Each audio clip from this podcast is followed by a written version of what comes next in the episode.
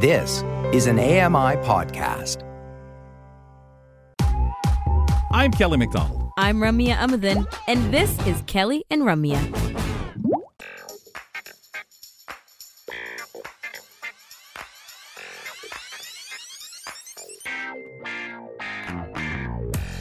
Want to remind you about AMI Plus, ladies and gentlemen. The new AMI platform features a slick, modern look and puts AMI original, award winning content at the forefront. AMI is fully compatible with assistive technology, including screen readers and magnifiers, and Windows, Apple's, uh, and uh, uh, platforms, and so many of our devices that are out there, folks. So check it out. That's AMI AMIplus.ca.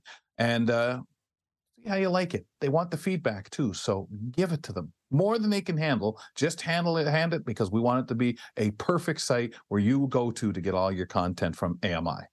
Kelly McDonald here with Ramya Muthan. Let's talk TV. This is with our friend Greg David. He's our AMI communications specialist. Bring him on. I'm Greg David, and I love TV. Join me on Kelly and Ramya, where we talk about the biggest hits, misses, and trends in television and entertainment. If people want to check out uh, our review of Holly by Stephen King, that's from yesterday's podcast, our book club review at the end of the month on Kelly and Ramya. That was with Greg also. But Greg, today you're back because we want to talk about um, Friends. It's around the sad passing of Matthew Perry. He died this weekend or last Saturday. Saturday? I think it was Yeah. Saturday. Yep. Yeah, and everybody knows him as Chandler from Friends, and we want to talk about the history of Friends and everything around that uh, through this conversation. But first, let's talk about the actual passing of Matthew Perry. How did you feel? What did you go through when you learned about his passing? Were you a fan? Yeah, I was a fan. I, I've been watching Friends since the very beginning. It was when it was originally on broadcast television. So obviously knew about him. The fact that he's Canadian uh, was always a point of pride for me. And you know, Mhm. I'm 50. I, I'm 52, so he's only he was only two years older than me. So the deaths of these Hollywood stars really is, is starting to hit me hard, especially when they're a few years around me. I mean, obviously it's it's been well known. Matthew Perry spoke about all the troubles that he's had in the past um, regarding addiction and the toll that it took on his body. Um, but still, you know, when somebody like this, that, that his performances on Friends and other projects kind of moved, transcended kind of generations, right? Because Ramya, you're a, you're a huge uh, fan of Friends, so when it transcends generations like that, everybody really feels it. And did you watch him on other projects, Greg? Uh, yeah. So it was Studio 60 on the Sunset Strip. That was the show that came out after Friends ended. So that was a dramatic role for him, and I really, really liked it. It unfortunately was uh, it was canceled. I think too soon. Aaron Sorkin was the creator of that show, and and it quickly got into trouble with scripts running behind. Uh, it wasn't as well rated as another show that came out at that same time, which was 30 Rock, the sitcom. Right. So you've got a Right. sitcom about uh, about a program, and then you've got Stu- Studio 60. So uh, yeah, I liked it. I'd seen him in uh, in other projects as well. So yeah, but I mean, Friends is you know what everybody knew him from. Mm-hmm. Now, Kelly, uh, Rami, I wanted to ask you because you read his memoir. So, Yes. um, what were your thoughts before we start talking about Friends? What were your thoughts about the memoir? Because I, I myself haven't read it, and Kelly, I, I don't think you have either. Oh, so no, good. I'm also curious about the Canadian angle because we, that's one thing about him that, uh, as much as I'm not a, a, a wasn't a friend a, show, a fan of Friends, certainly familiar enough with the program, Mhm. but really was just always and always have been proud of our Canadians when they get out there and you see them Yep. having success and definitely what a talent.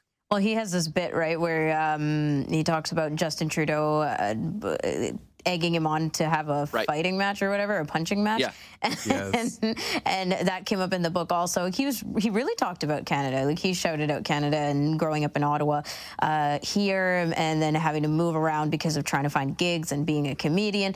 But I loved his memoir. It's called Friends, Lovers, and the Big Terrible Thing. I believe that's what it's called.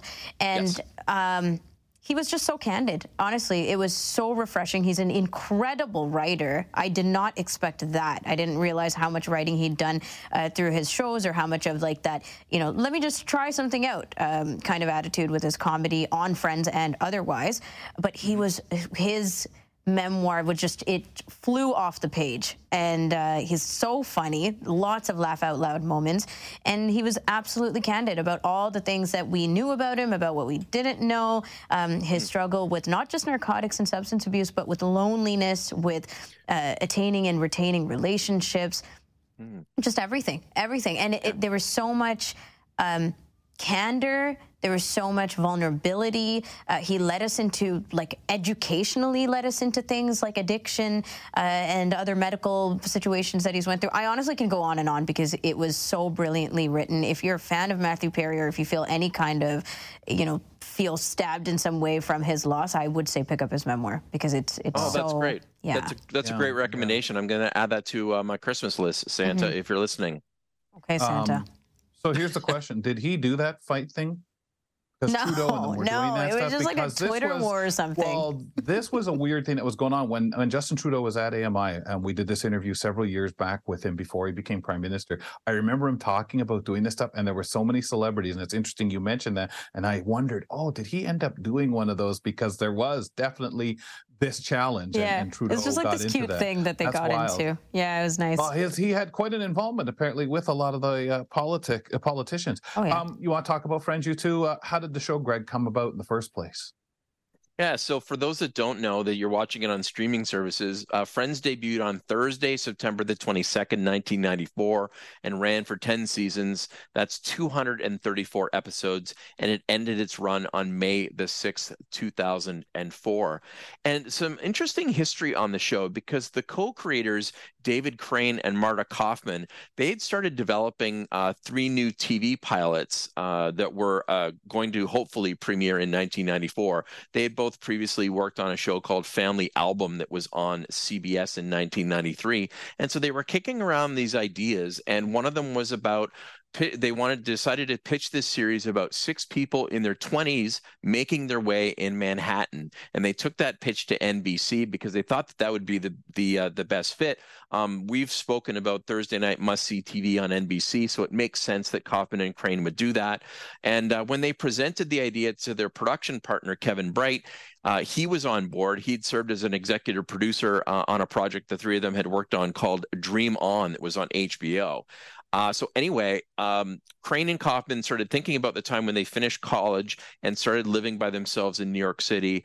And the the title that they originally came up came up with was Insomnia Cafe. Ew. It wasn't called Friends; it was called Insomnia Yeah. Cafe, and they pitched it as a seven-page treatment to NBC in 1993. And that was when Warren Little, Littlefield, who was then the president of NBC, uh, he was on board because he was seeking a comedy at that time involving young people living together. Um, and so they said, "We love it," and they immediately ordered a pilot. And uh, it took three days for Kauffman and Crane to write the pilot script for the show. That they instead of uh, Insomnia Cafe, they evolved the title into Friends Like Us Mhm. and NBC liked the script and ordered the series, and they changed the title to Six of One, uh, mainly Wow, because that they wow. felt like friend, yeah, and mainly because they felt Friends Like Us was too similar to the ABC sitcom These Friends of Mine, uh, which was on the air at that time. So I always love those stories about how too. the idea.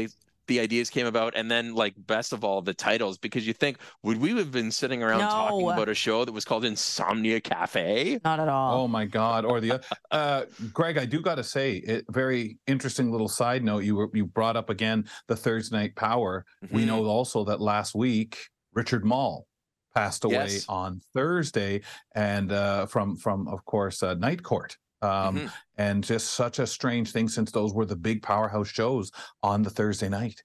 Yeah. Yep, absolutely. I uh, want to talk about the casting. So, how was the cast Yes. chosen? There's a story. There are all these stories, but uh, like even Lisa Kudrow has her own story, but Jennifer Aniston has one about not originally being Rachel. Yeah, yeah. Uh, once this uh, the, the, it was announced to kind of the Hollywood um, actors and actresses that this show was going to be a go on NBC, um, Warren Littlefield said that he got calls from every agent in town because they wanted their clients to be part of the show. The casting director for Friends shortlisted 1,000 actors who had applied for each role.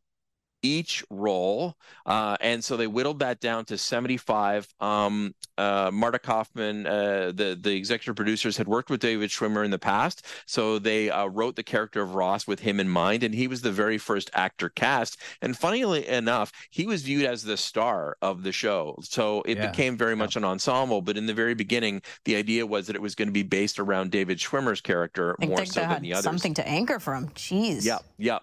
And uh, Courteney Cox wanted to play the role of Monica because she liked the strong characters, but the producers had her in mind to play Rachel because of her cheery, upbeat energy.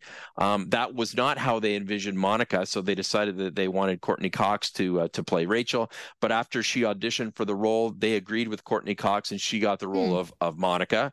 Um, Matt LeBlanc's character was kind of like a, a cookie cutter, kind of dumb guy type of character, um, but he came in and played it kind of differently, which they really, really uh, liked. And um, the executive, the network actually told the show creators that they wanted Matt LeBlanc in that role, even though they weren't sure whether they were going to whether they they liked him in the role or not. The network pushed them to cast him, so that Oh. was how that happened. And Jennifer Aniston, Matthew Perry, and Lucy Kudrow were all cast based on their auditions. So really, really interesting stories on all six of them and how they ended up being on Mhm. Friends. I remember trying to watch it. This is this is the thing about it. I can I can handle an episode. I certainly can sit there and laugh. Never could get so in it. I remember being a Days of Our Lives fan and finding Yeah. out that the uh, John John uh, Aniston's daughter was was in Yes. that show. So I thought, Mhm. oh, okay, I, I better give some support and check that out because they also started to fold that in Yes, in its to own way within to the program. So really cool. Yeah. Everyone Yeah, seems he to ended have up- that. Sorry, go ahead. I was just going to say he ended up being on the show as a guest star, but the biggest thing that Jennifer Aniston had been in uh, before Friends was a horror movie called Leprechaun. Oh my Yeah. gosh. Whoa, Yeah. so total different. Uh, everyone seems to have a favorite episode. What was yours, Greg? Oh wow. Okay, so my favorite one is the one with the prom video, uh, because Friends managed to keep Rachel and Ross apart for the entire first season before they finally uh, became a couple in season two. Uh, but after only one episode, they they uh, they they broke up. Uh, until Rachel saw an old video of her prom night, revealing just how much Ross had always been there for her, uh, because Chip, her, Rachel's original date, hadn't shown up, and so Ross, at the suggestion of his parents, put on his dad's tux to step up and take Rachel to the prom, only to come downstairs and find out that she'd gone off with her intended date after all. And uh, you know they had all watched this video, and Ross was really embarrassed about it being shown again. Um, but at the end of the watching the old videotape, Rachel immediately went over to Ross and, and kissed him, and it gives me chills. It gives me chills talking about it still because I'll remember Phoebe saying, um, you know, she's uh, he's her He's a lobster. lobster. Yeah. So yeah, that was that was my favorite. Uh, Rami, did you have a favorite episode? I don't have a favorite episode. I love Okay. uh, the. I think the Thanksgiving one where Joey's I head got stuck in say the door. That's Right. the one I kind of like. I like that one. That's the one I love Chandler for because he was like my cranberries. Yeah, I like Right, that and- one. Yeah. I like that one. And when he gets shot down working on Days of Our Lives with the actress that that that he's all like so gun ho on, that one kills me too. That's funny. Oh God, the show did not age well, but there were so many good moments. Greg, uh, it's available for streaming on Crave in Canada, Yep. right? Anything else you want Yep. to say about that? Yeah, uh, I, I watched the pilot episode after Matthew Perry passed away. I, on Sunday, I tuned into Crave and I watched the pilot episode of the show, and uh, it still holds up. I mean, obviously, the jokes, some of the jokes and cultural references might not be, you know, uh, politically correct anymore, but you can see the heart there. You can see those characters even starting to grow and, you know, uh, the evolution of what they'll be uh, as the seasons go on. And I mean, the cultural impact. I mean, there was the Rachel haircut because of Jennifer Aniston's hairstyle. How you doing? You know, Joey's catchphrase. Um, and I was looking into this, and there are actually some studies where people that wanted to learn English uh, watched Friends and learned Yes. English from watching Mm. that show. So you can't get any more influential than that. May heaven help them. How you doing? Yeah. It's true though. It, it did huge in places like India where people were just absolutely uh, uh, around the Friends reunion. You were starting to hear just everybody's uh, influences from Friends or Friends' influences. People influences want to be want to be connected like that with people. Mhm. They just love the cajoling, the cross the hallway thing. It's just so for people. I think comforting, and that's what Thursday night was, is. Greg. Oh, yeah. Comforting TV. family. Yeah. Yep, yep, absolutely. Awesome, Greg. Thank you so much. Thanks so much for having me, guys. Greg David, our communications specialist here at AMI, he joins us every other week to talk television. Today we were going over Friends after the passing of the late Matthew Perry. On the other side of the break, the White House and Google have launched a new virtual tour with audio captions. The Shack, he's here in a moment to kick off his editions of The Buzz for this week. Keep it here for more of Kelly and Ramya on AMI TV. Hi, I'm Stephen Scott. Join me every day for Double Tap. It's a show where we occasionally talk about technology for blind and partially sighted people. You'll find us wherever you get your podcasts.